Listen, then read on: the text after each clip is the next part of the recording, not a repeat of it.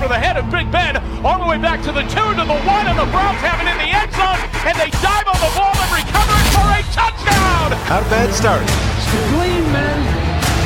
There's a gleam.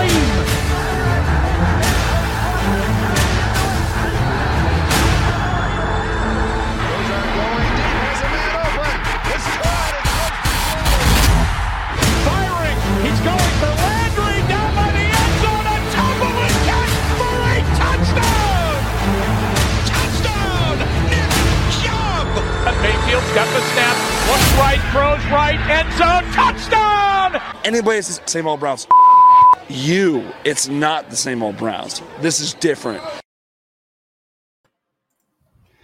Hey everyone, welcome in. This is not the same old Browns podcast. I am your host, Andy Lytle, and I'm joined by my awesome co host, as always, Mr. Steven Thomas, draft analyst for the OBR. Steven, what's going on, brother?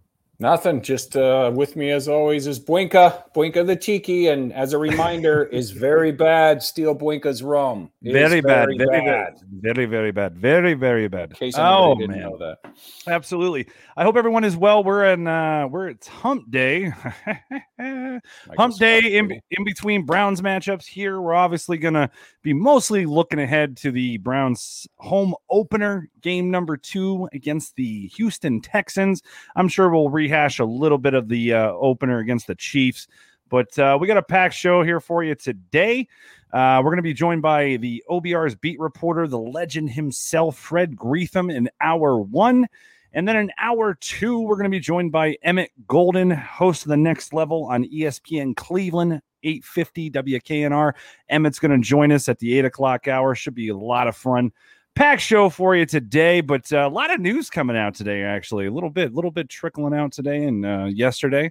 Obviously, the big OB, OBJ news. Steve, we're going to go over that with uh, Fred, I'm sure. But uh, uh, how you feeling after the? Uh, are is it is it out of your system? The week one loss, you feeling feeling better? I mean, I don't think any of us were heartbroken, but I mean, I think we all know we let one get away. We should have won, but uh, I'm actually more encouraged after uh, of this team after that game, to be quite honest. Yeah, I uh, it was out of my system about five minutes after the final gun. To be There you go. honest, because absolutely they 100% should have, not could have, but should have won that game. And Yeah. really, as we said for months, that's all we wanted to see. Show us you can play.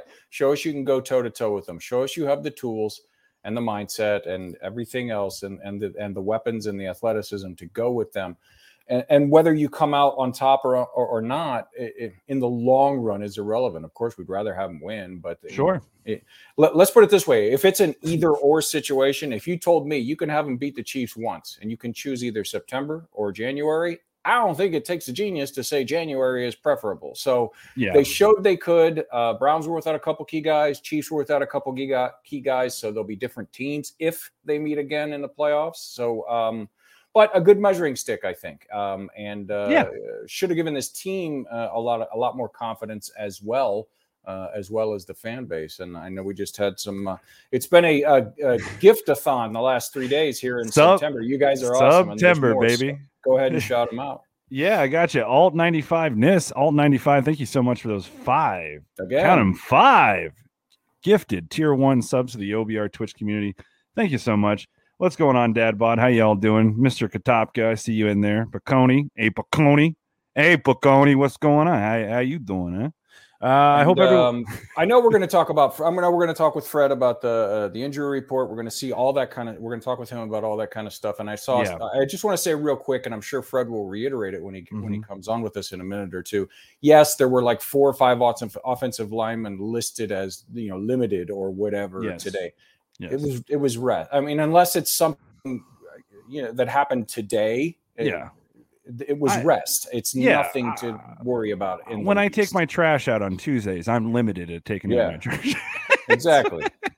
so same damn thing. Yeah, we got Fred here coming in uh, here in one, about 30 seconds to a minute. We're going to pull him in. But I just want to shout out to everyone. Uh, thanks to everyone for um, making the post game show a lot of fun, even though uh, I think we were all obviously bummed uh, about the uh, Browns kind of giving that game away. So, but appreciate you guys for uh, being hype in the chat and keeping us uh, keeping us alive and all that. What's going on, Ty Sox? How you doing, friend? what's going on. We got we got And yes, man- he was. He was right about OBJ again. So yeah. Yes. Yes. Brad Brad got a lot of lot of lot of grief. Uh, he knows uh, he knows way too many people for a kid his age. It's pretty amazing. You know, it, it's unbelievable. So if you guys have uh, questions for uh, Fred for the legend, he's gonna he's he's in he's backstage right now. We're gonna bring him in. Pop those in the chat as always. Fred will have Absolutely. information and insights from the inside.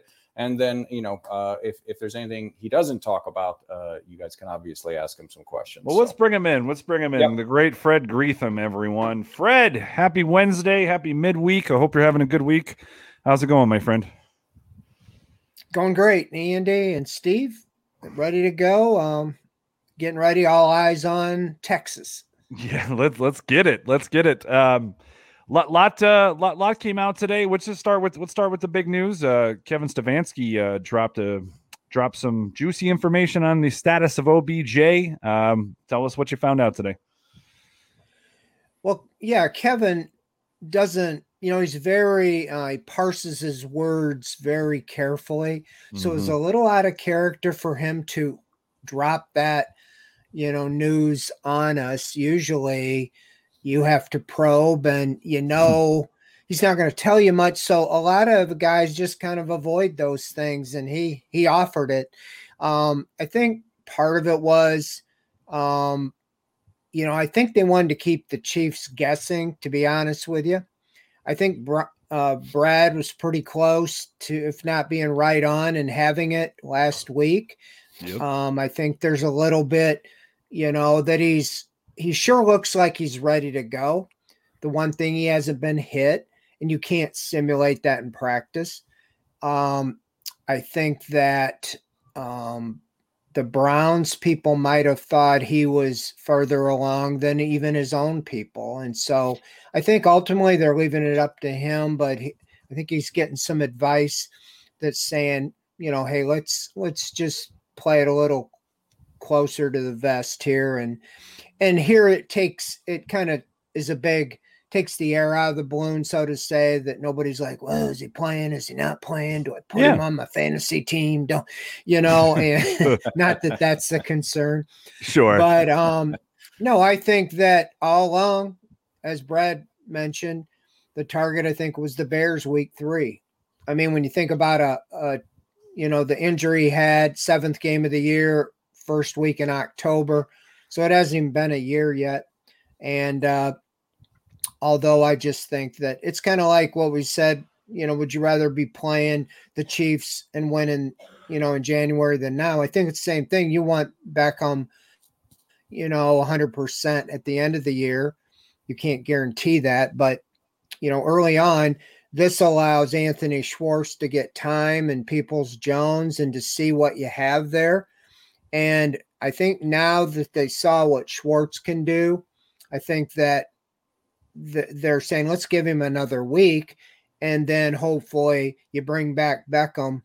And now you got two field stretchers that you're confident, you know, in from the get go. So, little surprise, but I think that I think um, Kevin was a little bit tired, you know, of dancing around that subject, so he just put it to rest. I took some video today at practice of him. Um, you know, he still looks good. There, I want you to know there's no setback. You know, he's still jumping on one hand or catching with one hand, jumping on one foot, and and he really looks good. And I just think that they're just being extra cautious with him, you know. And maybe maybe this would be okay. Next week's the target. Maybe this would allow him even to kind of back down and have that all in his sights and and kind of get ramped up maybe maybe for next week. You know who knows? Stefanski wouldn't give a timetable he wouldn't say but he did kind of say that when he's ready to go everybody will know it. So it's almost like if next week he he says yeah he's ready to go is almost the way i take it since he did that today And I, I, listening, I heard Baker. I heard a few of the players uh, talk this week. Um, where how do you think? Because I could tell from the way Baker was t- w- was speaking the guys were pretty, just to put it bluntly, they were pretty pissed they gave that game away on Sunday. I I just gauge that. Is that kind of what you gauge from the players, and they're going to use this as motivation going into this week and not take the one and zero oh Texans, as Kevin Stefanski called them, the one and zero oh Texans lightly? Yeah, absolutely. Um, I wrote a story. It's up on the lead spot on the OBR.com right now on Baker. I couldn't get it up. I kept having, you know, I kept having Oh no. You know, I'm writing that story and then and then we get the pre-practice injury report. Four offensive linemen aren't practicing. Then we right. get, you know, we go out and talk to Kevin. He gives us the OBJ news. So I'm like, finally got that one up. So we got a, a triple header up there today. Love it. But Baker said that, and he told the team, he said right after the game, he addressed the team. He said, This stings and it should sting. We cannot lose games like this. Yeah. But I think he's pointing his finger right back at himself because he played a big role in that, you know, even though it was but it was the drive killer and the game basically. But I think he saw guys hanging their head, you know, in the locker room. And he he he reiterated it three or four times in his little talk is that it's a fine line. You want to move on, but you also want to remember and learn from what that you never want that feeling again. You don't want that feeling if you play them in January like you did last January, the feeling like, you know, we had a game, we let it get away. They he totally said they know they would they should have won that game. And uh so I think it's good. I think that it's good to have something sting with you and not just say, "Oh well, we'll get them next time." You know, motivated. I know Nick Chubb's motivated. In fact, Nick Chubb said that Baker's speech kind of spurred him on a little bit. So, um, you know, I think that's good. And it's good to see, you know, him developing, you know, as a leader of that team. And um, yes, I think it's all good. I think it's all good, you know. And as far as the Texans, yeah, they were getting a little bit, you know, there's nine Browns ex Browns on the Texans. In fact, almost every free agent this year went there. Right. I mean, and Christian Kirksey went there too. So on defense, there's there's three, four starters. I think Terrence Mitchell, Eric Murray, Christian mm-hmm. Kirksey. Then there's some on offense, Pharaoh Brown. So Tyrod Taylor. Kevin yeah. Stefanski really talked Taylor up today, and uh, and so did Mayfield. That he was a mentor in the short time before he took over as the starter. So, you know, I think that they'll be focused. I think that you know, you know, they're looking at as we're all in one and they're one and zero, and you have this in front of you. You really have no option but to go out there and win little interesting tidbit is that the Browns didn't lose two games in a row all last year, and uh, that was rem- they were reminded of that a little today, and it just said you know you got to almost have that stopper mentality, go out there like a pit and and not get a, a losing streak because all your all your goals are dashed if you get too far buried in the standings early in the year. Um, obviously, one game isn't very much, but they need to take care of the games that they should win. And that starts this week. You know, they could they could focus right in in three, four, five weeks. Nobody will really remember much about the 0 and 1 start. Yeah, and the next three games, I mean, uh, you you got to show up every week in the NFL. Yeah. You cannot take anyone for granted that that just no. doesn't happen. If you don't show up, any team in the NFL can beat you. That being said, if the Browns show up and from the attitude that they've shown all off season and all you know all preseason and even as far as getting back to practice this week, I fully expect them to show up and handle their business. The next three opponents are probable W's. So uh, you know, Odell being among those guys. I know uh, Kevin said Grant Delpit had a chance to play. We don't know about Jedrick Wills. Somebody asked about Jedrick Wills uh, uh in the in the chat. Um, you hate to say it this way, but if there's a time to rest guys for another couple of weeks, this is the spot in the schedule to do it. Why ask him about Grant Delpit? Um, yeah, probably can't pick up my voice, you know, as far as we're a little bit away from him with the social distancing. But as far as, um, I think this would be a great game to ease him in. I mean, maybe my, maybe I'm looking at it different. The Chiefs were an air raid, and the Texans are more of ground game. And I think the biggest concern is, you know, with a guy never really been on the field, is pass coverage and blown coverage and and you know in this type of game i obviously tyrod taylor's an nfl quarterback and he's a solid veteran but he's not patrick mahomes right. and the last i looked their their skills receivers and their running backs aren't you know travis Kelce and tyreek hill i think this would be great even if you can just get him out there and get him wet remember the kid's not been on a field for a preseason snap you know, and I was a little surprised he was inactive last week, but um, Kevin kind of seemed like he was talking him up a bit today. You know, he didn't give the exact standard answer. Yeah, he's working hard. We hope he's back. Right. He he gave a little few more sentences, and I don't know if he was trying to encourage Delpit, you know, by his comments, but I think it would, you know, if he's ready to go, and from what we tell, again, we don't really get to see practice anymore.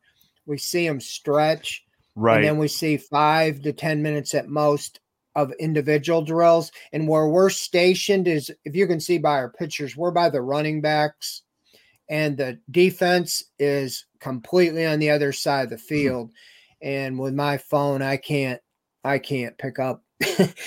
you can barely see the number if I took anything of them. But but anyway, sure. I think Delpit, you know, would be that this would be a nice week to get him get his feet wet, you know, so maybe yeah. he can kind of because we all saw what happened last week. Uh, obviously, Ronnie Harrison's deal was an injury, but that was that was a disaster. I mean, against Stiller. Kansas City to, to to lose basically Harrison and Delpit. Um, so you want to get him, you want to get him in. I think you know, that might even lit a fire to say, you know, hey, because you don't have a lot of leverage, even even if you wanted to do much uh, discipline with Harrison, you don't really have much leverage. You don't have anybody else, especially since Sendejo's was claimed today by the Colts, Colts. or yesterday, yeah. so you yeah. can't even go get him. Just kidding, guys. Question from the chat here uh, from D Whalen 927, who's always here, uh, seemingly every night. Thank you for doing that. David, David, and, I see you. And uh, also a quick shout out. Thank you, OG Philly, for gifting that tier one sub uh, to RT5696 for his second uh, consecutive month of subscription. Thank I just fist for doing I, that. I just fist bumped him. Yeah, I knew, I knew that. Yeah, I knew okay. that. Um, was, yeah, it's a good uh, question. Was done back at practice today. Yeah. Yeah, he was. Um, he was down there with the offensive lineman. Again, he was a little too far away, but I had my binoculars, and number 68 was out there in individual drills. He was every other day on the stationary bike, and today he was out on the field. And so, you know, with the with the four offensive linemen not practicing today, as I think I mentioned, uh, you were talking in the opening, mm-hmm. it sounded worse than it was. Tretter said on Monday when we talked to him, and he was laughing that he's kind of going the Joe Thomas route, where he's now at the point where he just kind of is limited every week, meaning he doesn't really practice. Um, probably Wednesdays, maybe Thursdays. He might come back th- for the walkthroughs on Friday, but that's where he's at. So don't be alarmed when you see Tretter every week on on the injury report is limited with a knee he was with an ankle for every week when he had that high ankle sprain and he played every week. Okay, Conklin, not so much, but reading between the lines, um, Stefanski was asked if it was more a veteran day arrest for he's listed with a knee injury.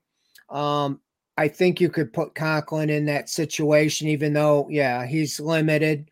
Um, the one I'm a little more concerned is Jedrick Wills and Chris Hubbard. Chris Hubbard was the, you know, he took over when Wills went down. The only injury mentioned Monday by Stefanski was Wills, and he said he's day to day with an ankle injury. Well, I said you got to watch. You know, does he practice? I didn't expect him to practice today. Um, I don't know if I expect him tomorrow, but if he doesn't tomorrow, I don't know if he would play in the game. They do have a practice Friday, but usually if they don't practice, they don't play unless it's a JC Tretter. But like I'm saying, usually on Friday, he goes through the walkthroughs and stuff like that with them, and it counts as a practice. So we'll see with Wills.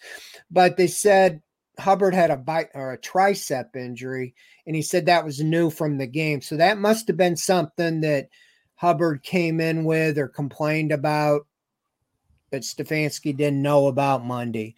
Um, so he both both Hubbard and uh, Wills were not on the field when during the 20 minutes that we're allowed to watch. We check off everybody on the roster to see who's out there, who's not out there. Um, on the bike was Conklin and Tretter. And um, the guys I just mentioned, Hubbard and Wills, were not on the field. So I don't know exactly the situation with them, but we'll see. We'll have to keep an eye on that. They didn't even have, if you look at the roster at tackles, Hudson is the only other tackle. Um, yeah. And when your two starters weren't out there and the starter for the starter, Hubbard wasn't out there. You only had one tackle. They do have a tackle on the practice squad, Jordan Streckler.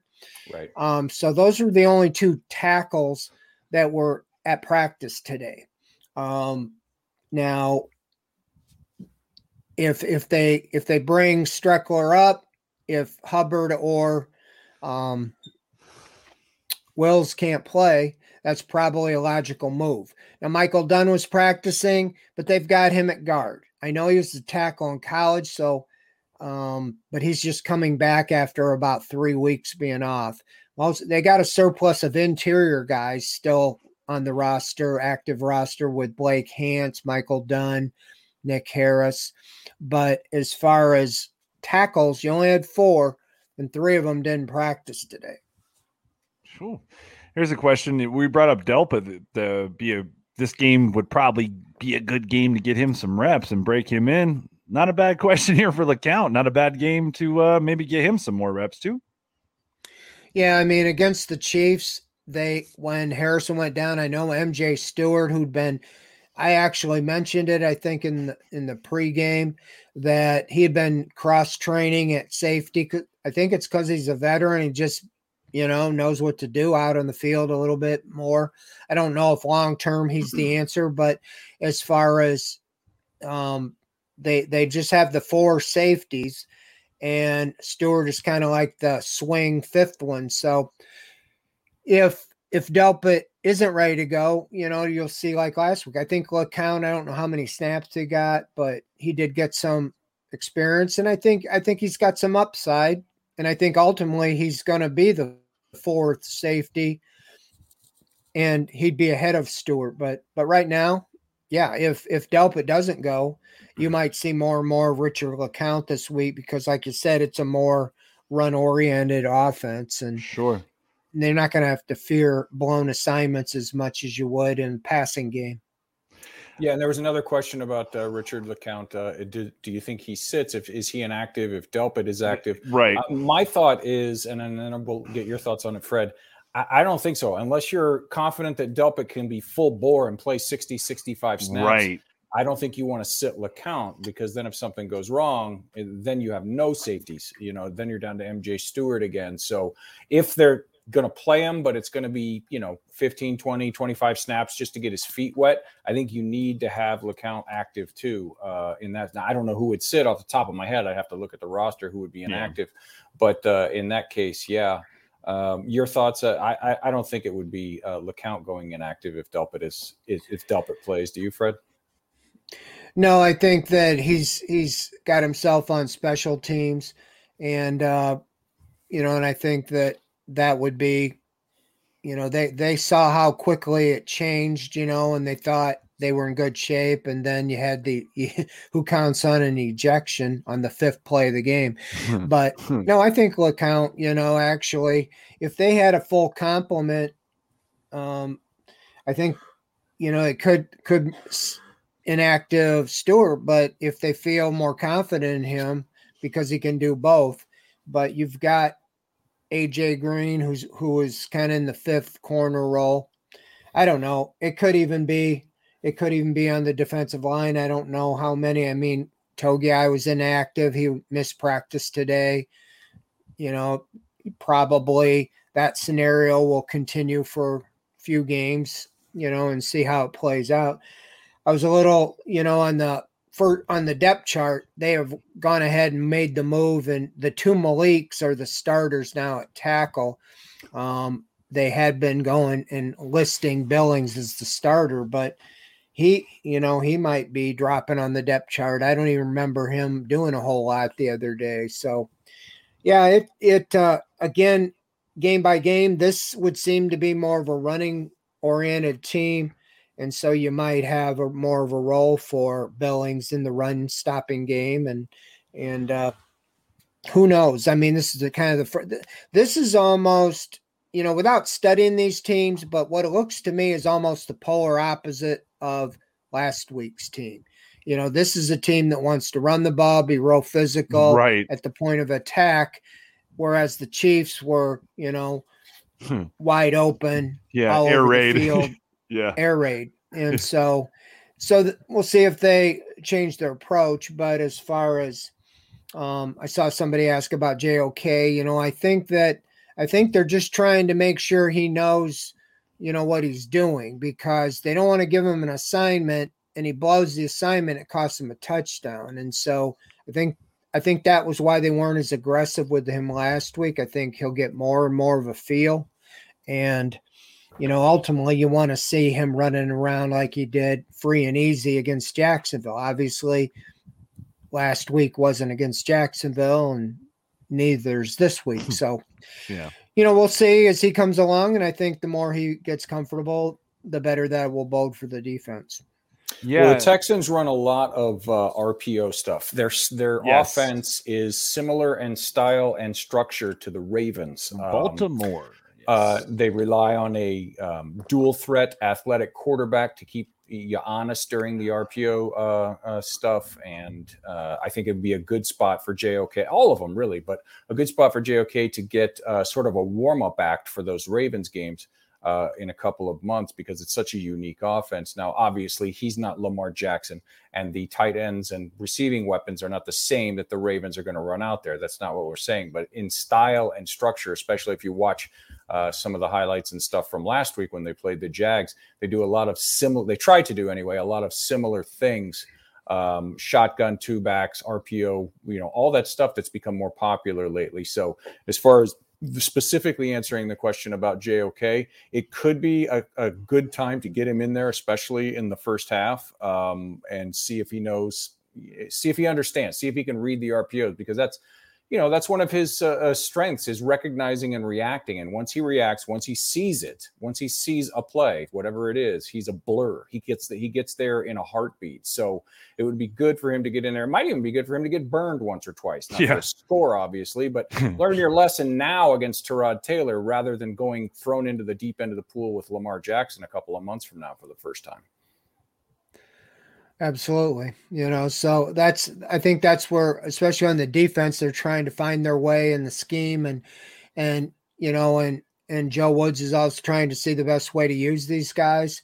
Um it's it's kind of hard to gauge it against the Chiefs, you know, when when you got like we've talked about that high powered offense. So I'm anxious to see the adjustments they make this week and and see more. I think Malik McDowell will only get better and better as he, you know, gets accustomed to the NFL. And and I'm sure that he was gassed the other day. You know, never really playing in five years. You can be in shape, but not football shape. And Right. and so so it will be. I think this defensive work in progress. You definitely have the parts. And now it's getting them all in the in the exact right spots. Talked to Anthony Walker today and Malik Jackson. They both talked about, you know, coming together, and they think it'll be sooner than later. And and uh, so the the scheme's not going to change a whole lot. They said this that's our scheme. It's just different packages and different, you know, personnel adjustments as they go. Well, Fred, we uh, we normally do this right at the top, but we had some questions about you know we wanted to lead off with Odell and everything, and then we we've been going for a good uh, solid twenty minutes here, which has been fantastic. But uh, we're going to give you the floor as we normally do. If there's anything we haven't touched on yet, what do you know? What have you heard? What can you tell us? Uh, some stuff that happened today that you saw, or people that you talked to, and everything when you were in Berea. Well, out of the news in that you know I covered and talked about with the with the injuries. I I think I think if I read between it, I think Conklin and Tretter are okay.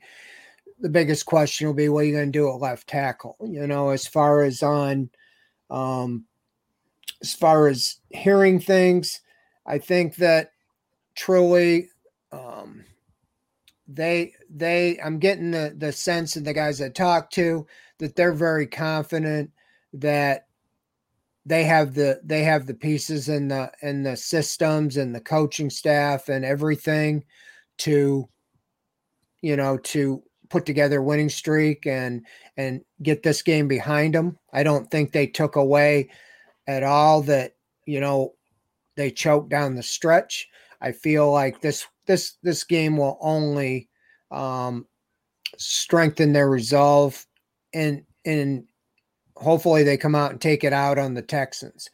But they're excited to play in front of the home crowd. I really think that will be I really expect them to come out. You remember this group has really never played in front of a full house. There was 6,000 people at some of the games last year, then they raised it to 12,000. But this team this this fan base is ready to welcome a playoff team that they never really had a chance to see in person or really yeah. even cheer for. So I expect it to be loud and thunderous and um and and a chance for them to really, you know, turn it on, you know, against a team that has a new coach, pretty much a turned over roster and and they have a chance to you know to really stick it to the Texans. Now with that being said, a lot of those guys playing were kind of cast off, meaning the Browns didn't really offer them or want them to come back here. And so, you know how that goes when, you know, guys return to play against a team that let them go. They they're playing their A game and and the Browns just need to take it to them and not let the Texans, you know, hang in there. So not a lot other I did hear hear some things, but not really ready to you know, to talk about it publicly. Um, Brad's got some things. Be watching, be watching in Rumor Central for that if you're a subscriber the OBR. Yeah, I think uh, you know. Uh, I think you saw the respect on both sides in their pressers today. Um, of course, you always want to go back and beat the team you used to play for, but it doesn't feel like it's a um, revenge game or a blood. There was no bad blood between the Browns and Tyrod, and as far as I know, there was no bad blood between him and uh, the Browns and Kirksey or any of the rest of them. It was just a business decision. So I'm sure they want to come back and win. Of course they do, but it's not like it's a, I don't know, some kind of uh, hatred feud. And I think if you look at it, uh, you look, they gave up. Um, a decent amount of yards to Trevor Lawrence uh, and the Jags. Now, a lot of that was in the second half after they had a 20 point lead, obviously, but they did show some things where they can be beat. And if you look at the Browns' efficiency on offense last week, all that stuff we talked about in the offseason, the second consecutive year in the same system, second consecutive year with mostly the same weapons, all that stuff showed up on the field last week. Because if you think about week one last year, when it was everything was new. They had no off season to prepare. It was very herky jerky all in week one, and then eventually they grew. This year, I mean, they came out firing on all cylinders. So, again, unless there's some kind of wacky weather or they put the ball on the ground a bunch or mm-hmm. something mm-hmm. like that, I, I if they come up, if they show up and play their game, I think this will be a relatively uh, smooth path to a victory. And then, like you said, Fred, when you throw in the first home crowd in two years, and you know, First Energy Stadium is going to be as jacked as I have ever seen First Energy Stadium come on Sunday. I fear for people in the Muni lot actually on Sunday morning. Um, I, I, really think I'm steering clear because I'll be there, but I'll be in the pit. I really think um, that uh, the Texans are are in for. We're going to take them out to behind the woodshed uh, on Sunday. That's really what I think is going to happen. So, um, I, I, think there's a question in here. Um, if if Jed can't go, which I'm expecting, Hubbard will probably get the start at left tackle. But I think with what you mentioned on the depth chart. Um, I, I mean, Blake Hance played some tackle last year in Kansas City. I know Michael Dunn can play tackle uh, if they have to, but they might have to keep Hudson active, even though they really don't want to. Is that probably the way they're going to have to go if uh, if Jed is truly out for this week? Yeah, I would think so. Um, and if he's not 100%, I see him being inactive because, again, they don't want to compound it and, and be a long term injury. If he truly is day to day, Stefanski reiterated that today that all these guys are day to day. But I don't think you want to mess around and throw Conklin over on the left side or right. move Bitonio out there. I mean, there's things they could do, but I, I think, you know, right now they probably, with a triceps, unless it's torn or something like that, you would think, you know, Hubbard might not have the mobility, but I think, you know, he should be able to to play. Um, it's different, I think, your arm than your leg being able to move. So but we'll see. I mean, I don't, I have no idea, you know, with that. But I do think you got to, you can't be that thin if you don't have uh, Wills up. You you only have three tackles active right. if you have Hudson. You know, and any injury during the game, then you have a domino effect anyway. So, um, it'd be interesting to see what they think of uh, was it the kid from the practice squad, Streckler? If they activate him, bring him up. You're allowed to bring up two guys from the practice squad right. and put them in the mix, make your roster 55 on Saturday, and then you can, you know, buy time before you have to decide Sunday for the for those who are active. So anyway, yep. They've had some guys, you know, that's what's interesting when Greg Senat was waived injured and Alex Taylor, guys that were with him throughout training camp, you know, they haven't they haven't brought any of them back yet. So sure. That tells me it's not serious to the point where they they're looking, you know, for answers. So hopefully that's the case and we'll go from there. But I think Hudson, yeah, has a you know good chance to to be active this week. He's just gotta he's got to step up and and be ready to go. Absolutely. Couple of questions in the chat have been about uh, uh, Davion Davis, the guy that's currently suspended. This one from our good friend Ty Sox 15. Thanks for always being uh, hanging around and uh, uh, watching every night and, and, throwing stuff in the chat, being active, Ty Sox. Uh, roster crunch next week with OBJ and Davion Davis. Personally, I don't think so. I think Davion Davis is 50 50 at best uh, to be brought back. I think they're going to release him, hopefully get him back on the practice squad. Um, you know, I, I, there could be a couple of injuries at wide receiver this week that changed the the math there, but the math basically remains the same as when he was here in the preseason, with the exception of KhaDarel Hodge. Everybody that was in front of him in the, on the depth chart is still in front of him on the depth chart. So, at, at, dropping one of these guys um, for a guy like Davion Davis, I don't see it happening. Your thoughts on Davion coming back, Fred? Yeah, as far as they have the two week exemption, I don't know if they have are forced to make him over if you can keep him on the suspended list. I don't think you can, but yeah, I think they would probably release him and hope to bring him back on the practice squad. Um, it'd be interesting to see. I think they feel he's ahead of Jamarcus Bradley, and if they do, then they would bring him back probably and replace Bradley in the practice squad, or or drop somebody else. But um, right now, Rashard Higgins is probably the lowest on the totem pole because Schwartz and Peoples Jones have moved ahead of him, at least in a game like last week, because you didn't have OBJ. You assume he's going to go right in the starting lineup.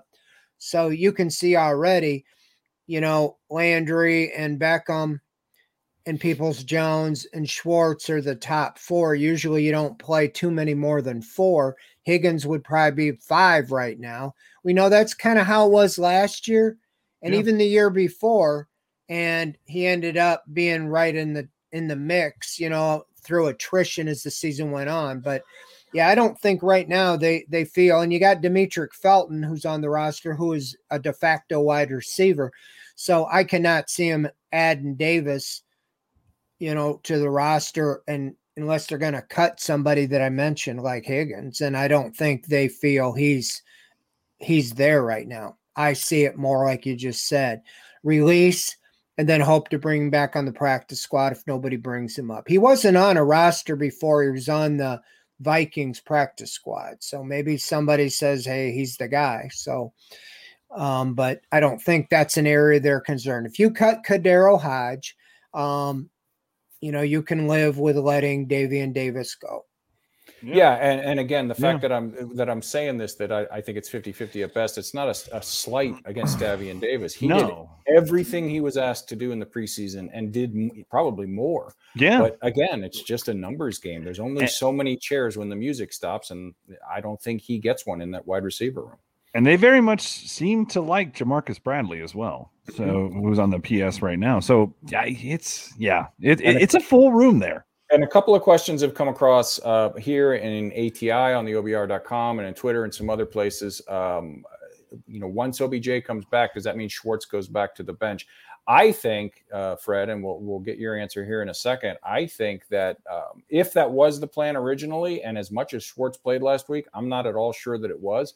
But if it was, what Anthony Schwartz showed last week in Kansas City may be having them rethink that because uh, they sent David Njoku deep quite a bit. They used his speed. They sent Schwartz deep quite a bit, and we saw how much it opened up the underneath of the field. Now, if you add a third uh, guy who can threaten the deep part of the field in Odell, you imagine Odell on the right, Schwartz on the left.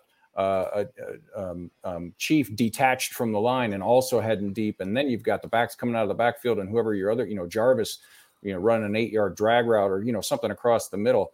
I think there's just too many opportunities to create separation, not only for themselves, but for other people by, by having multiple packages that include Schwartz and Odell. So I, I mean, he he may lose snaps. He may go back to the bench um, once Odell comes back, but I'm not at all sure that that's the way it's going to go. Fred, your thoughts on that?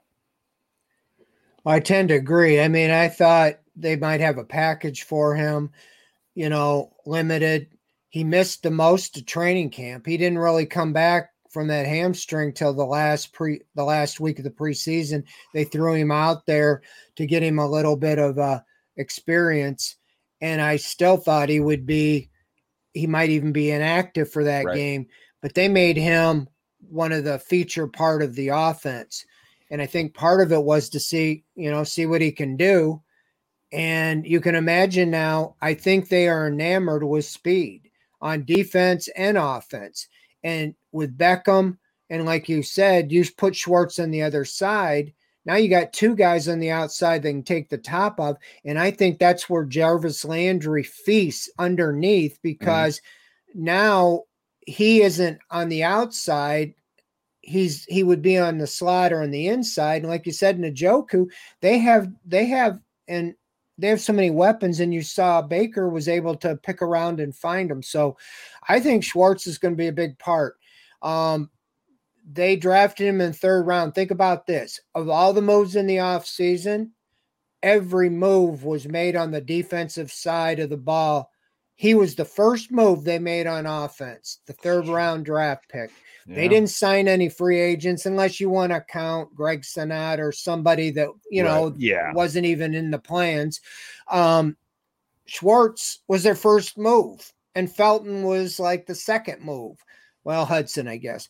Yeah. Those three guys are the only real additions they made to the offense. So I think all along Schwartz is is they have big plans for. And I think that, you know, that might be why you don't see as much Higgins. If Schwartz were not to be able to handle it, then they got Mr. Reliable. But they like that speed and they know that secondaries only have so many speed guys. And if you can mismatch and find, you know, a 4 2 guy on one, and and I don't know what Beckham's running now, but you put those guys, somebody's going to be open and it's going to create yeah. these other things. And I think Njoku, I got a story coming out on him tomorrow. I think he's moving right to the top of the list, and yeah. and I wouldn't be surprised if they decide he's the long term answer here. Absolutely. And not necessarily Hooper. Yeah. And Absolutely. and but but I think they can coexist. But you got Brian yeah. as well. But but as far as no, I just think they like the way the, the chemistry's coming. And like you said, the size and the speed helps all the way around, and you can't have enough of that. So I think Schwartz is here to stay, you know, unless he has an injury or something. But that's the idea. If you have Beckham, Schwartz, you know, and and Landry, if somebody's dinged up, you still have a couple other big weapons. Sure. Peoples Jones, we haven't even talked to him. No, I thought he target. was going to be, yeah. he was the phenom of training camp in the right. preseason. He yeah. started and he got one target. So yeah. he could be the guy that goes off this week. Right, right. Uh, here's the question. Let's get you one or two more, Fred. And I, I, I don't want to keep you too long, but I, you, you're such a, you're a trooper, man. I appreciate you. Um, how is Jamie Gillan doing? Any word on how he's dealing with everything? And honestly, I'll add on to that you know, I think we all know Jamie Gillan wasn't he, he was okay last year, but I, I think there that there was uh there wasn't a lot of progression last year. There was I would say regression, honestly. Um where do you think they view him right now? And is he I don't want to say he's on the hot seat because it's just he dropped the snap and he should have kicked it. He made a mistake. It happens. But yeah. if he doesn't start booting the ball like he did year before last, you know, are they maybe looking at doing something there? Yeah, I don't know. You know, they never brought in any competition for him. You know, the year he was made the team, they had a Pro Bowl punter, you know, in Colquitt, and they went with the, you know, the undrafted rookie. Showed a lot of promise as a rookie, and last year really did drop off. He did have some COVID issues, yeah, but the special team coordinator Mike Priefer, you know, we talked to him about him, and he's in training camp. He said he's really got to step it up. He's got to be better for us. And so far, you know, he's kicked okay in training camp. They've only had the one game. He didn't have a lot of opportunity. He had one and he and he whiffed. Um, I don't know how they view that. They didn't sure. bring anybody in, and it's it's kind of hard with roster to bring a, a punter in to be on the practice squad.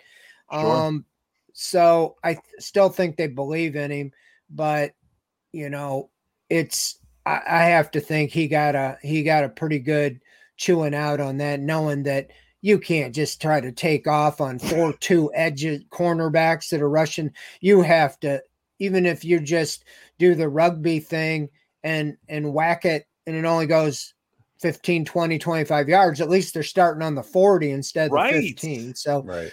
So, yeah, that was just a fiasco all the way around. But I, I think that, you know, they still believe in him and they're not by any stretch ready to give up on him. But if, if, if he struggles, he hasn't really even punted, so you don't really know.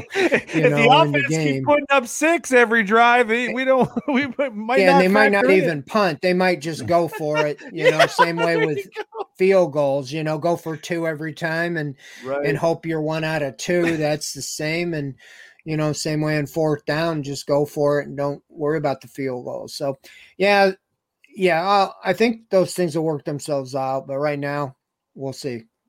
Well, Fred, I appreciate you coming on. I didn't want to keep you too long. Um, I always say I'm, I'm going to keep Fred 20 to 30, and then it turns into 35, then 40, then 45. And I just can't get enough, Fred. I, I don't know what to say. Time flies when you're having fun. You ain't lying, my friend. Well, enjoy the enjoy the rest of the week. And uh, we got uh, OBR Weekly tomorrow. You're going to be there tomorrow, right? Tomorrow at 7. Yes. I'll have everything ready to go, fresh from camp. OBR Weekly, myself and Barry McBride. LFA himself. We'll be ready to go. All right. Sounds good, Fred. Uh, enjoy enjoy the rest of the week, and uh, we'll be tuning in tomorrow at 7 p.m. for OBR Weekly. Thanks again, thanks again for joining us, Fred. Thank you, guys. The legend, everybody.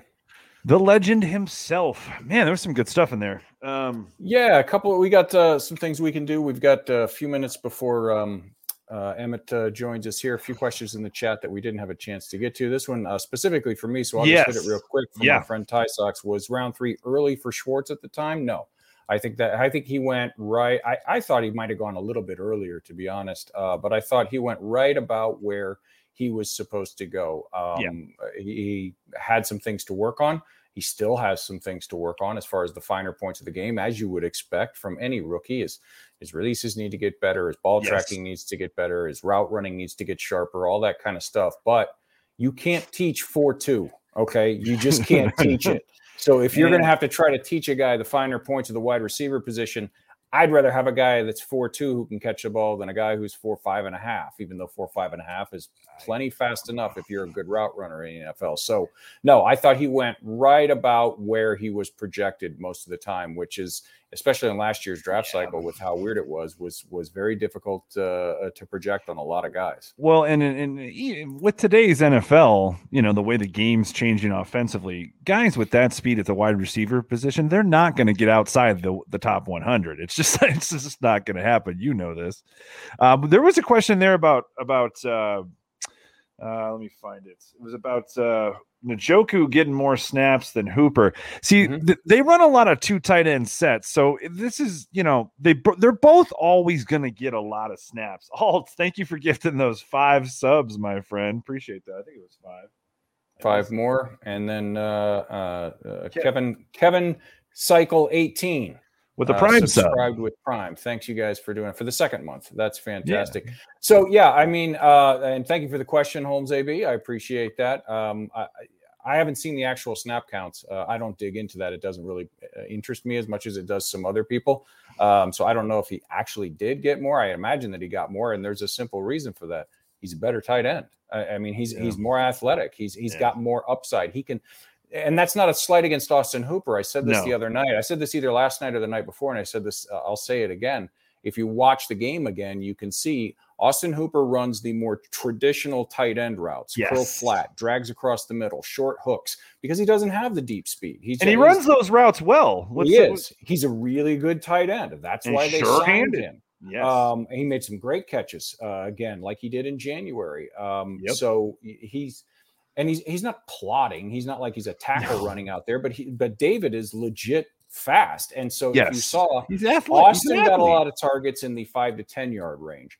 Njoku had at least three off the top of my head, 20, 25, 30 yards down the field because he can do that. Not a lot of tight ends in the league can do that on a consistent basis. He can also run the traditional tight end routes. He can he can run the drags and all that kind of stuff, no problem. But if you got a guy that big and that strong who can go up and out muscle defensive backs like he can on a regular basis, and he can threaten the deep portion of the field, that's where you're going to utilize them. So I right. think the two of them, especially like Andy said, in the two tight end sets that they run, they complement each other well because they can threaten exactly. different different levels of the field. And Harrison Bryant, I think, is more in the Njoku range. I don't think he has the speed. He definitely doesn't have the size and the rocked up build. Uh, but I think he's more of that kind of a threat um, than than a Hooper type of uh, uh, threat, but he can do both. Sure. And the fact that he has another year where he can be the third guy and they're not counting on him, I think is a blessing for him in the long term. Because after next year, uh, when Austin Hooper's contract is uh, uh, easy to get out of, I think if Harrison Bryant continues to pro- pro- uh, progress at the rate he is now, I think he will be ready to take over, and then they'll slide another young guy into the tight end three spot behind him and David Njoku. That that's just what I see. That of course, yeah. you know, it's two years away, so anything can happen between now and then. But that's how I see it going. Sure, and at the end of the day, the Browns have two really good tight ends, in my opinion. I mean, they do. Uh, Hooper, while Hooper's numbers have not been uh, what they were in Atlanta, they have not been in Cleveland what they were in Atlanta. I mean, he was used completely different in Atlanta. Yeah. Uh, I mean, he caught almost 90 balls uh, in Atlanta that one year. So, you know, it's it's they're going to have decisions to make at the end of the season, no doubt. Uh, obviously, we, Njoku is a, a, free agent to be, and uh, and Hooper, you know, is making 11, 12 million a year. So th- there are there are decisions to make, um, and they'll make them. But while we got both of those guys, hey, I, especially in this offense that that Kevin wants to run. I'm glad we have both of these dudes, man, because it's like you said, you nailed it. They comp they complement each other very, very well with their skill sets. Yeah, absolutely, and that was on purpose. I, I yeah. absolutely believe that yeah. was on purpose. Wasn't an accident, see, and it leads into this uh, uh, from here from uh, El Toro AP. Thank you for being uh, part of the OBR Twitch. Thank you for throwing this uh, up there. Like most of our position groups, great mix of skills and versatility. AB is good at this GM gig. Yeah, he's a little bit smarter than we are, isn't he? yeah, he, he's slightly smarter than we are about this kind of stuff. But my point was going to be and this is a uh, this led me to to the thought you can see not only at tight end but at all of them he tries to put together a room that complements each other. He doesn't just sign three tight ends. That you know, because right. in that case, sometimes you get guys that double up on the same skill set, and, and it doesn't make a lot of sense. He, it's kind of like putting together a bullpen in baseball. Sometimes, yes, of course, you want the big flamethrower to come out and close it out in the ninth. You want the Mariano Rivera, but from the middle of the sixth through the eighth, you got to have four or five different guys. That's why you see the the left hander that comes in picked to one guy. What a great gig that is, huh? Um, and you know, then you got the hold guy that comes in in the eighth, that kind of stuff. And it's similar to putting together a wide receiver room and a tight end room. You've got yeah. Schwartz and Odell who are your flamethrowers. Those are the guys that yes. can blaze down the field. Then you've got your setup guys. So you, you got Jarvis Landry who works best underneath. He's never going to run away from a defensive back in the NFL. That's not his game. That's not what he does. He does other things and he does them well. The tight ends uh, do Austin Hooper does the similar things. The the backs out of the backfield work in the shorter areas. They all complement each other well. So there's no part of your offense that you go, boy, you know, in the red zone, if we only had a, a back who could do this, or if we only had a tight end who could do this, they have them. Okay, it's just a matter they of do. executing when they go out there, and that's it's it's the difference between putting together a roster and putting together a room. And that's what Andrew Berry has done every step of the way so far. I You're mean, so right. He doesn't hit on 100%. Nobody does, but you can see the thought process and the planning in every single move that they've made in the last year and a half since this group took over. Sure. And uh, guys, definitely keep those questions coming. I see a few more I'm going to highlight right now. Um, Emmett Golden is going to be joining us from ESPN Cleveland. He's going to be coming on. He just messaged me. He might be about five minutes late. Uh, he's supposed to come on at the eight o'clock hour. Uh, but we're going to be joined by Emmett Golden, host of The Next Level on ESPN Cleveland. We'll be joined by him very soon. Keep this question coming. Do you guys think Stefanski will have a tough time keeping Higgins engaged with his drop on the depth chart? I don't think so. Um, and if he does, they'll move on. That's the way this locker yeah. room is now. That's the way this organization is. There's no more Dwayne Bowe's. Okay. There's no more.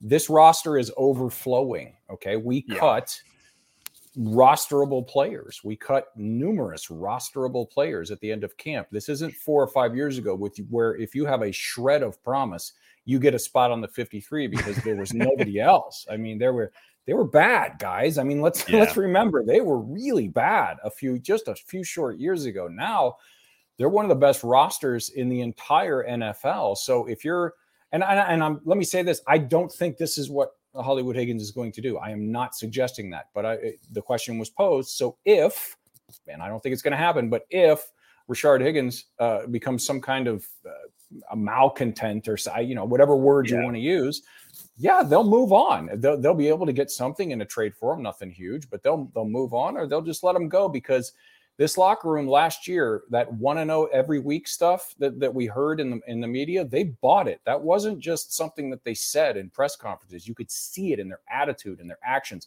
and then it carried over into the way they attacked the offseason. They were all business this offseason. And they were all business in camp and in the preseason. And frankly, they were all business Sunday in Kansas City. They expected to win that football game. There wasn't a lot of whooping and dancing right. when they were up uh, nine and driving in the fourth quarter. They weren't like, oh my God, look at what we're doing. they expected to be yeah, there. Right. And they, it, it, a lot of that in the locker room emanates from six. He demands excellence from himself. Yep. He expects nothing from everybody else that he doesn't expect from himself. But if you don't, if you don't deliver, this is like the Patriots locker rooms under Brady back in the heyday. Yeah. You don't deliver, you're gone. We'll I love Baker, man. Does. I love Baker. I, I th- that's see, that's just it. Like his his everything he said in a couple of press conferences since then, since since Sunday, man, that's my leader, man. That's my quarterback, bro. That's just how I feel. That that's this is what we've been waiting for for 20 years, and, and I still got to listen to people ask if he's the guy. It's like just let the season play out. Just let it play out. Mm-hmm. He played. arguably, he played one of the best games of his career on Sunday. You agree with that? Oh, if if uh, until he got tripped and threw the interception, yeah. I think it was the best game of his career. Yeah, honestly, I do. Uh, yeah. it, not the most yards. Uh, I mean, I don't no, know the stats. In he didn't even throw a single touchdown. Yards didn't throw a touchdown or anything, but the command of the game, the command of the team, the command of the yes. stadium. He was just business, man. I mean, it, it, was it was almost like watching Brady. You watch Brady drop back, and he's he's so mechanical. You know, uh, option one not there. That means I go here. Option two is not there. That means I go uh-huh. here. Okay, that guy's open. I'll throw him the ball. That's and there's no craziness or franticness about it. Now Baker's feet are jumpier than Tom's, but they're they're not panic feet. That's just what he does. Yes. And you can see it. He's just going through his progressions and whoever's open, that's who's going to get the ball. And I think that emanates throughout the rest of the locker room. He is their leader. They take their cues from him. And you could see it in the rest of the team. Nobody was jumping around. Nobody was, you know, wild. They were just like, okay, we're here to win a yeah. football game. Let's go win it. Yeah.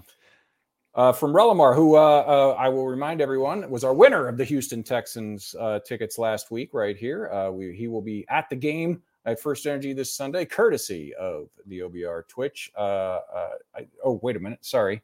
I, I clicked the wrong one. here there it is. He, Relamar was answering the question from John yes. Smith United. That's it scrolled right when I clicked. Happens to me all the time. If you ever see me cl- pop one up and I take it down immediately, it's because of what you just did. Yes. Old guy I, shakes his fist at technology. Um, thoughts on the Ravens being higher than the Browns in the latest power rankings? I, am going to put this as succinctly as I can. Who cares? I don't. I don't care. I'm the Hoofa King. Hoofa King cares, you man. Are. I, I really yeah. don't care. They go. don't they don't want to they don't want to respect the Browns, that's fine. It, it makes no difference to those guys in that locker room. So it makes no difference to me. You go stack a bunch of W's, then they'll move them up in those rankings. Uh, who cares? I mean, it's it's fun to argue with other fans from other fan uh, fan bases on social media about this kind of stuff, but yep. in the end, the, the only thing that matters is 60 minutes on Sundays. Absolutely. I think our guest is ready. I think our guest is ready. Guys, we're going to bring in uh, our next guest here. He is, you can catch him on weekday afternoons on ESPN Cleveland, 850 WKNR, and the landondemand.com. He is host of The Next Level. His name is, of course, Emmett Golden. Emmett, what's up, man? Thank you so much for joining us, my friend. What's up, guys? Thanks for having me. I'm excited, dude. Um, so you I've been listening to you a long time, man. I really have. I, I go back to the three deep days. Um, that's the way back. Yeah, that's that's way back. That is way right. back. One thing I've always and I, I, asked, I had Kim I had Ken Carman on uh, a couple months ago, a few months back. I asked him the same question because I always gauge the same thing from him that I've always gauged from you. You love radio, don't you? Yeah, yeah. You're in love with. I mean, you're in love with it. I can. That's that's yeah. what I gauge from well, you. Well, I mean, I had to fall in love with it because I didn't grow up that way. You know, sure. I always tell the story where my dad used to listen to KNR all the time and I hated it. I would, you know, like beg him to put on music. You know, I absolutely hated it. Um, and you know, once I decided, did some self-evaluation and figured this was something that I wanted to give a shot, once I got in that environment and really started to learn and understand um, things about radio, then it, I did just kind of fall in love with it. I, I love doing shows. I love being around people uh, and talking to them. So yeah, I, I learned to love it, but I'm definitely in love with it. Well, I appreciate you taking time out of your evening, uh, taking time away from your family and your Xbox to join us tonight. I appreciate you for that. I just got some VC too, so you, have been playing some 2K lately. Is that what we're hooked on right now? A little bit, yeah, yeah. Okay. I'm in a Madden league, and we know we kind of play um, play once or twice a week. It's not you know high like really intense, but yeah, I just got 2K last week and got tired of my guy being terrible you know, so I had to get some VC. sure. And you're you're I know you're super busy because you got uh not only obviously the host of your show, you do national shows on Saturdays for mm-hmm. ESPN. Uh you're a football dad right now, aren't you? Absolutely. Like I'm actually more of a football dad than I'm a radio host right now, you know, or anything else. I absolutely love it every day. You know, I, I get off the air at five o'clock and I fly down uh, Cedar so I can get to Cleveland Heights and watch the last hour of uh, practice. And then Fridays, I just absolutely love watching those boys and, and you know, and obviously my youngest son play football. Man, I love it. How have yeah, they been playing? A, uh, as a former, uh, uh, uh well, uh, still a dad, but a, a former, a former athlete. I dad. used to be one, and then I threw him the hell out. That's right. Yes, she's gone. But as uh, as a former athlete dad, uh, I I totally understand what you just said. It feels like uh, you, you cover the high school games more than you than the, the team that you're getting paid to cover. So yeah. my advice to you is one who is now she's out of the house and, and I'm an empty nester now. Savor this moment, man. It sounds like you're enjoying every second of it because man, like that and, and yeah. and, and, you don't get that anymore. So oh, I, uh, I, will trust me. I'm loving every second of it. It's weird because I'm more worried about um, the high school, you know, rankings than I am the power rankings that you guys were talking about before. Right yeah, I'm on max preps 24 hours a day now. Yep. yeah, they people asked me. They would say, "Would you rather have uh, your daughter's volleyball win, team win the state championship or the Browns win the Super Bowl?" And they got mad when I said it wasn't even a contest. I'd rather have her right. in, you know. So, yeah, but that's right. that's just being a dad. But let, us talk about the Browns uh, real quick before we. And if you guys have questions, pop them in the chat. We will get to them. Uh, Emmett will stay uh, and answer your questions uh, for as long as we can get them here. Uh, just real quick, first of all. Uh, your overall thoughts on what transpired Sunday, the good, the bad, uh, how you think it looks going forward, and uh, what did you think happened at Arrowhead? Uh, I mean, disappointed they lost, obviously, but I mean, just watching them. You know, we had a one-word Wednesday today, and we asked for one word to describe the Browns after Week One. My one word was elite because they looked like an elite football team. Now they didn't get it done, but even elite football teams lose from time to time, especially when they play other uh, elite football team. So it really was it had fun watching the game. That's the other thing. Like Sundays are so different now because the games are enjoyable. So yeah, I enjoyed I enjoyed watching the game. Um, really disappointed that they couldn't, you know, bring it out and you know what? They made mistakes against a great team, and you can't make mistakes against great teams because that's how you get beat. The margin of error is microscopic when you get to the level um, that they are at and the level, you know, of the team they were playing against. So that's that's really what it came down to. made a couple mistakes, and it's tough to overcome those against great teams. What do you uh, you expect? What do you expect uh, moving forward? I mean, that offense looked good, man.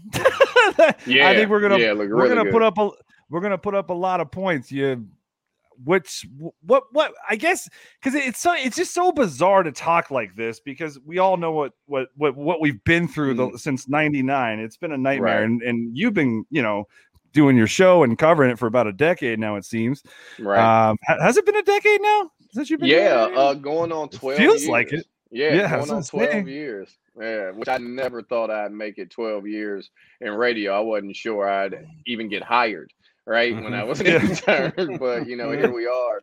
Um, but I mean, I look, I expect the Browns to challenge for the division. Um, and I think they they're good enough to win it, and I expect them to at least go to the AFC Championship game. Anything less, I'd be disappointed. Um, I won't hit a panic or alarm or you know say well you need to fire Kevin Stefanski or get rid of Baker. I, I, if they fall short of that, I would never say either of those things. But that's what I expect of them, and not only because of the challenges. I think the world of Kevin Stefanski. You know, we can talk about Sunday. They came out ready to play, mm-hmm. and they were hitting on all cylinders, and that's to me a reflection of the coach. So I, I expect a, a, lot of fun this year. You know, I expect us to be celebrating a lot more than um, than talking about losses on Monday. So I'm expecting a good season. Yeah, far less uh, far less cursing on Sunday afternoons, at least in my household, than than you know 2016, 2017. There was right. she would she I would hear her behind me, "Mommy, why is Daddy yelling at the TV?" Well, hey, he's a Browns fan. That's what they yeah. do. Uh, right. Now we're yelling, but we're yelling other things. Uh, one guy I wanted to ask you about, uh, and we'll get I know we'll get some questions from the chat because our chat is uh, fantastic here. Um, we were surprised at not what he did, but how much Anthony Schwartz did on Sunday. We all thought, I mean, 4 2 speed, you can't teach that. We all thought there would be a package for him, but we thought it would be, you know, smaller and more mm-hmm. specific mm-hmm. and, and that kind of stuff. He seemed like the reg, one of the regular rotation guys, and, and he proved that he was worthy of that. Were you as surprised as we were at how much uh, that he was used this early as a rookie? No doubt, and I think it it wasn't planned that way. I believe that the Browns thought Odell Beckham Jr. would be in that role, and then right before you know the game, he says, "I'm not feeling right. I can't go." I also believe that's one of the reasons why they just counted him out of the game this week because they didn't want to practice and give those rep, you know, give those reps to him. And then game time, oh, we got to switch now. Uh, to Schwartz, you know, to his credit, he did really good. That first catch, you could tell it was a, a holy blank moment. I'm in the NFL because that ball hit his hands and he started jumbling it. it was like, yeah. oh my God, I got to catch this. Uh, but he caught it and he made some plays. You know, I, I hear a lot, a lot of people heard uh, I was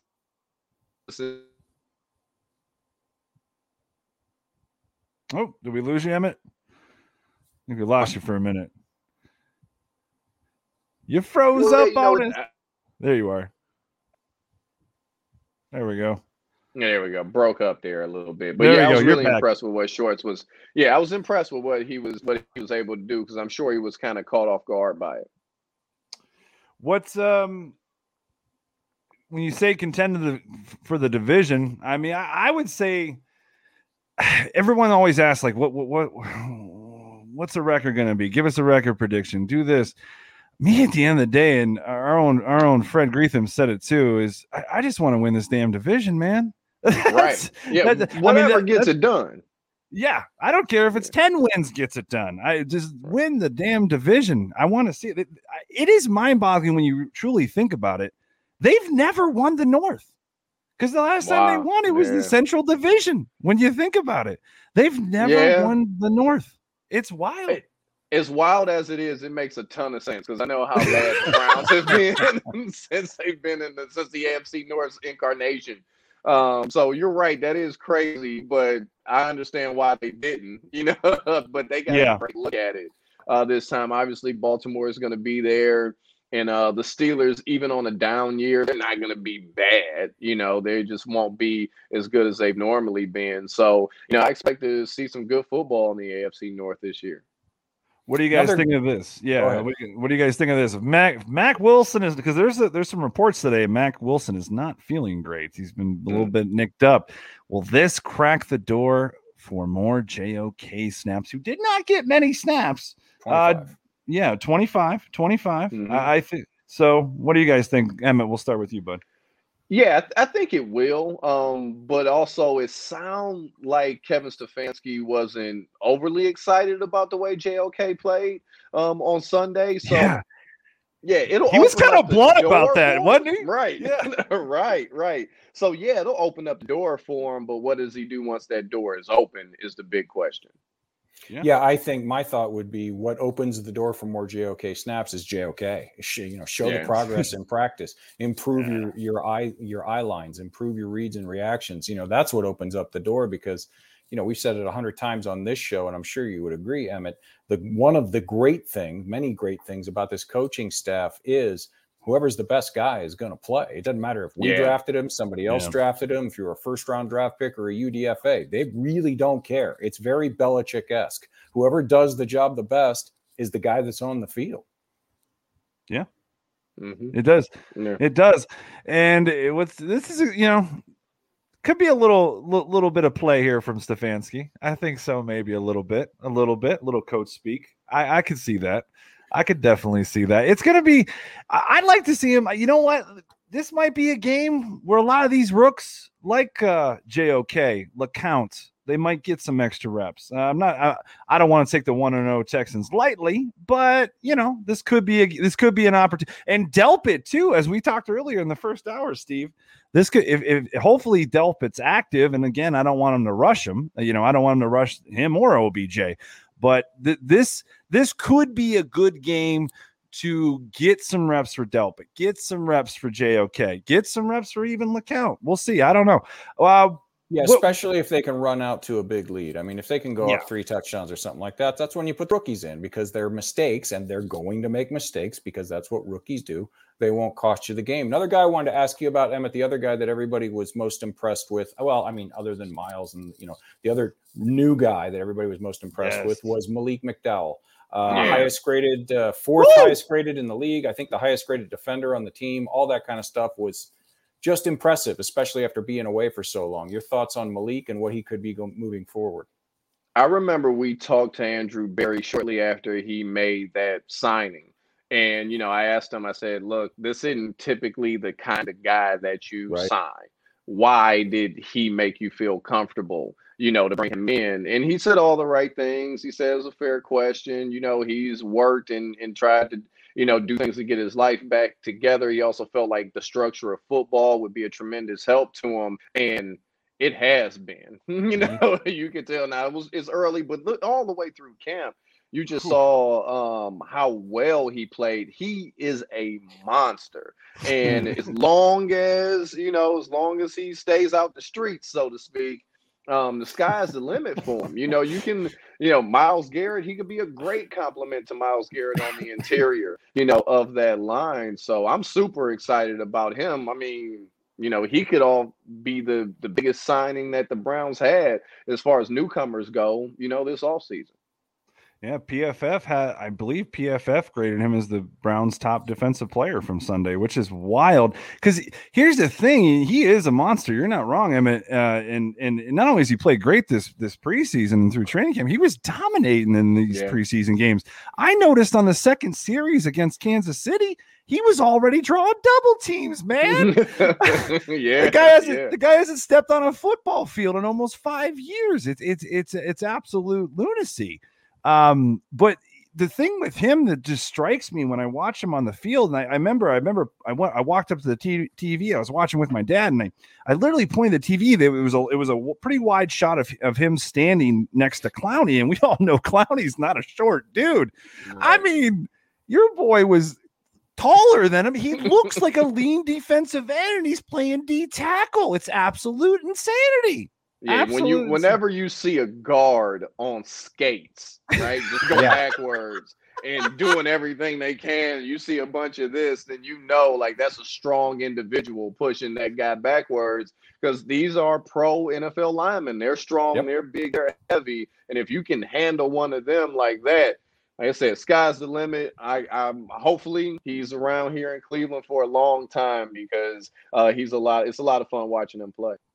Yeah, the question with him, and thinking back to his draft cycle, it was never the physical gifts. He, everybody knew yeah. he was uber talented. It was the six inches between his ears. That's what the mm-hmm. question was when during his draft cycle, and it turned out to be his downfall in the short term. It certainly appears from everything that we said. Obviously, I've never hung out with the young man or been in the same room with him, but it, from everything that we've seen, it, it looks like he has turned all that around. And if he's firing on all cylinders mentally, the sky is the limit for that guy. Like you said, we have a, a lot of interest in the linebacker position, as you know. Uh, it's mm-hmm. the, one of the positions that just constantly comes up. I personally think they're a little more set there for the long term than some people think. But something interesting that happened yesterday, and I wanted to get your take on it, see if you had any insight on it. Jacob Phillips uh, put something on his Instagram, and it was one of those vague social media things that athletes do, but something yeah. about I'll be back in November or I'm out till November. Some I can't remember what it was. Now, personally, I don't ever see I've never seen a doctor say a guy comes back from a torn bicep in four months. So I would be mm-hmm. astounded. Mm-hmm. But did you see that? What do you think of that? Uh, have you heard anything more uh, from your contacts on that? What thoughts on Jacob Phillips coming back that quickly from a torn bicep? Yeah, I'd be shocked if if that happened. And there's a song I'll be gone to November, so maybe he was just listening to that. You know, who knows?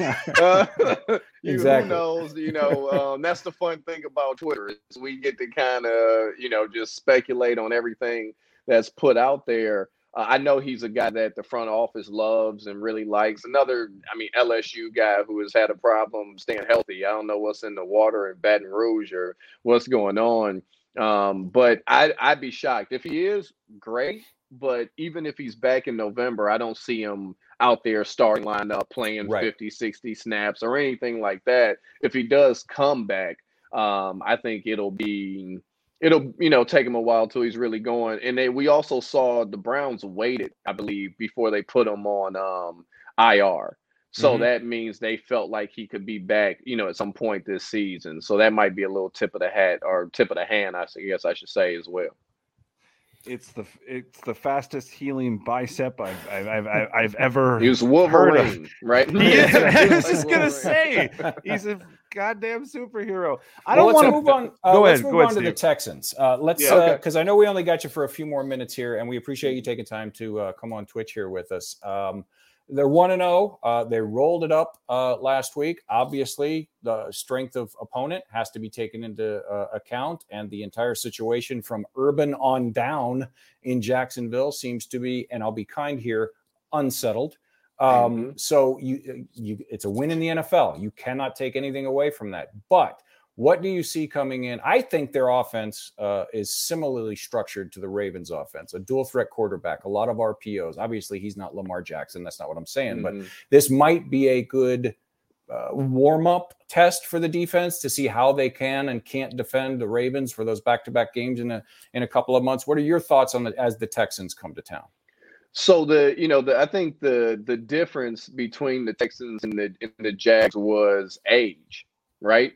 Like the Jaguars are a bad football team. I think the yes. Texans are a bad football team. I think it's fair to say that. Um, but the thing is, the Texans have a bunch of veterans. You know, they have right. guys that have played in the NFL and have been pretty good. A lot of them play for Browns, especially on the defensive side.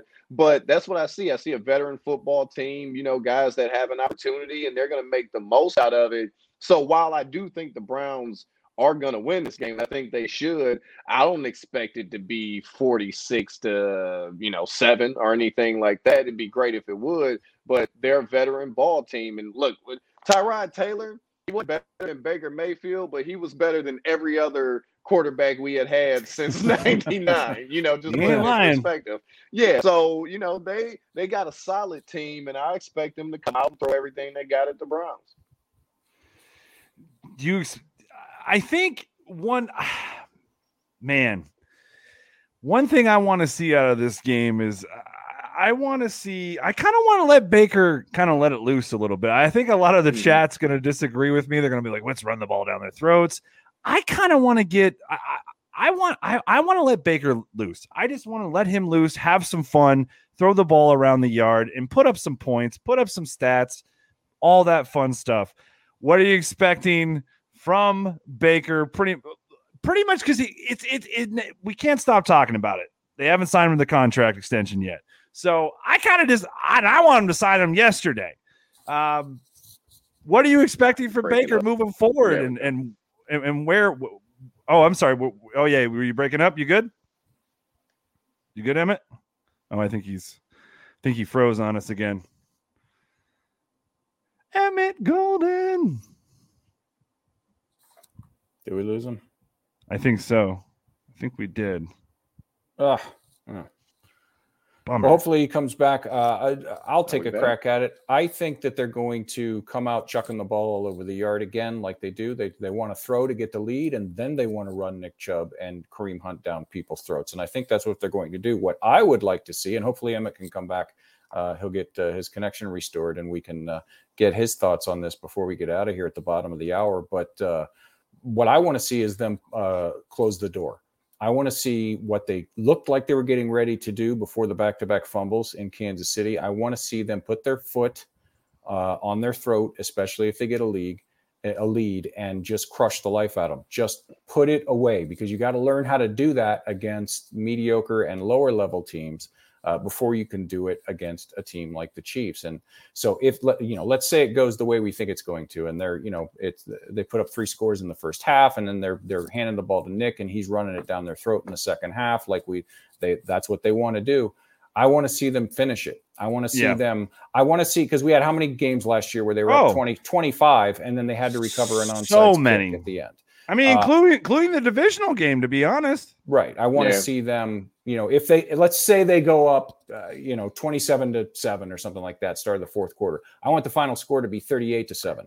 You there know, you or 38 to 10 or something. Steve like want to be stepping on throats. That's what I want to see them do. So uh, I think you're back now, Emmett. Uh, uh, yeah. What do you expect from them on Sunday? What are you hoping? yeah, uh, I kind of expect them to stick to their script. You know, um, they'll they'll run the ball, they'll play action. Baker's gonna um, you know let it fly. I'm, I'm sure of it. Um, but that's the best thing that they can do. If you don't want to, like, hey, let's try something new, because right. that's how you end up in a dog fight, right? In the fourth quarter, right. you're like, whoa, man. So um, I expect a lot of the same. You know, I know Nick Chubb is going to run the ball. He's going to be angry. Uh, I expect Baker to be as good as he was, you know, through almost four full quarters, with the exception of the, you know the last toss. Um, I, I'm, I'm expecting them to roll, and I expect the defense to play better. I think the defense got kind of a raw deal last week. They were playing against the Chiefs, and the Chiefs yeah. are not like the Chiefs scored 33 points on everybody. Um, so I expect the defense to look a lot better this week. Wait, you don't you mean Tyreek Hill and and and Travis Kelce be balling on everyone every week for for every game of the season? No, believe it or not, yeah, believe it or not, yeah. Travis Kelce is probably the greatest tight end in the history of the NFL, right? And Pretty people expected good. to shut him down, which was ridiculous. so, um, like I said, I, I think the defense, we'll see a much better game against the defense. I think Myles and Jadeveon, you know, they were chasing Mahomes a lot. I think they get to Tyrod a few times uh, this week. Yeah, absolutely. And and that's the the other thing too. People are all over the defense. And yeah, anytime you look just at 33 points and a loss, you think, "Oh, well, the defense didn't play well enough to win." Let's be honest. If not for the back-to-back fumbles from Nick and and Jamie Gillan, defense did play well enough to win. And that's all you got to do against the Chiefs. If you're expecting the 85 Bears against the Chiefs to go out there and smother them to, you know, 6 points and 92 total yards, you're you're setting yourself up. I mean, Myles had 8 pressures. Clowney had four. The Maliks together had five. Uh, Joe Jackson had a sack. I mean, they mm-hmm. pressured Mahomes on almost half of his dropbacks. He's just Patrick Mahomes, and he's got right. elite yeah. weapons on the other end too. So when if if they get that same level of pressure, if they're pressuring Tyrod on 44% of his dropbacks, I would be very hard pressed to believe that the Houston Texans are going to are going to put 33 points on the board. I, I agree. Yeah, I agree. All right, Emmett, give us a score prediction for Sunday. I'm actually going to be flying in from Vegas. I'm going to be attending this this home opener. I'm looking forward to it. Give us a score prediction, man. All right, I'm going to go 34-14. Ooh, I like it. Yeah, I flew all the way out to Vegas. I came all the way out from Vegas to see him whip that ass 34 to 14. I'm here for it. Yes, sir. All right. Uh, um, before we get you out of here, Emmett, I don't want to put you on the spot, but I'm going to put you on the spot. All right? mm-hmm. We had a question in the yeah. chat. All right. Said Emmett, can you please do a little bit of Morgan oh, Freeman? Freeman. I haven't done that in years. I haven't done it in years. Um, I used it's something I used to do when I would uh, do the Golden Boys. You know, yes. I would read copy. You know, you know, it'd be like cross country mortgage they get it done. You know, but I haven't done it in years, so it sounds terrible. It sounds absolutely no, terrible. No, you know? but, but I, I used to something I used to practice, and it was part of the bit when we did the Golden Boys. But I haven't done it in years, so sorry for the crappy Morgan Freeman there. Sounded good to me, man. You can narr- you can narr- narrate my life anytime, man. Perfect. Absolutely. Well, before we get you out of here, like we always do, uh, go ahead, uh, pimp anything you want. Where can people find you? Where can they read you? Where can they hear you? All that kind of stuff. Uh, uh go ahead, pimp away, my friend. Yeah, uh, at egody80 on all social media uh, platforms. I try to keep it simple for everyone. You can check me out on the next level, three to five 850 uh, ESPN Cleveland and during RDS Next from noon to 1 uh, during the really big show. You can catch me there. My national show, I'm off for about two months until November, and I'll be back uh, at it, you know, towards the end of November on ESPN Radio on the weekends. Keep keep keep grinding, my friend. Keep you do you Always. do great work. You do Thank great you. work, man. You're an even better person. So I appreciate you coming on with us tonight. Thanks for having me, guys. I appreciate it. You Thanks, got it, Emmett. Emmett. Take it easy, brother. Yeah. Emmett Golden, guys. Emmett's a good dude, man. I followed and I followed him on Twitter for years. I've listened to him for years. Very entertaining, funny dude. Um, and he does a decent Morgan Freeman. well, we want to thank you guys again. Uh, thanks to the new followers. Thanks to all the new subscriptions. Thanks to those of you who gifted subscriptions. Uh, uh, E. Gillen and OG Philly. And I think there was one more. It's uh, flying off the top of my head right now. Yeah, Alt uh, 95. Thank you for Alt gifting 10 subs today. Yes. 10. 10. Thank you. Appreciate Thank you so much for all of those gifted subs, guys. Thank you for everyone for tuning in yet again. Uh, tomorrow, seven o'clock, OBR Weekly with uh, with uh, Fred and Barry and uh, then we'll be back. Uh, when were we? I don't even know. I'm. it feels like I'm on every night now. Uh, oh, the no, draft I, show. Oh, i have got Sobo back for the draft show on Saturday morning. I just just, yes. just confirmed with him. Our old friend at the OBR, Sobo, will be back Saturday morning uh, to prep you for some guys to watch for college football Saturday. And then, of course, the pre and post game uh, live from Old River Tap and Social on Sunday as we watch the Browns as you so eloquently put it, whoop that Texan ass on Sunday. Yes, absolutely, brother. And I'll catch you guys. Uh, I'm I'm gonna be taking a week off. I'm flying into the land on Friday. I'm very excited. It's been a long time. It's been years since I've actually been to a game. It's actually been years since I've been to Cleveland. Um, so I'm gonna be flying in Friday. And I'll be attending the home opener. I'll be tailgating in the pits. So if you see me walking around, say hey, and I'll say hi, and and uh, yeah, but I'll I'll be back next Wednesday, but I will be supporting you guys from my mobile phone. But guys, thank you guys so much for hanging out. Thanks so much again to Fred Greetham for joining us in hour one. And thanks to uh, our dude Emmett Golden from ESPN Cleveland, 850 WKNR. I hit those call letters pretty good. I'm just going to throw that out there. All right. See you guys tomorrow at 7 p.m. Eastern for OBR Weekly. Thanks for hanging out, guys. Go Browns, baby. Ooh, Boinka. Ooh. Boinka.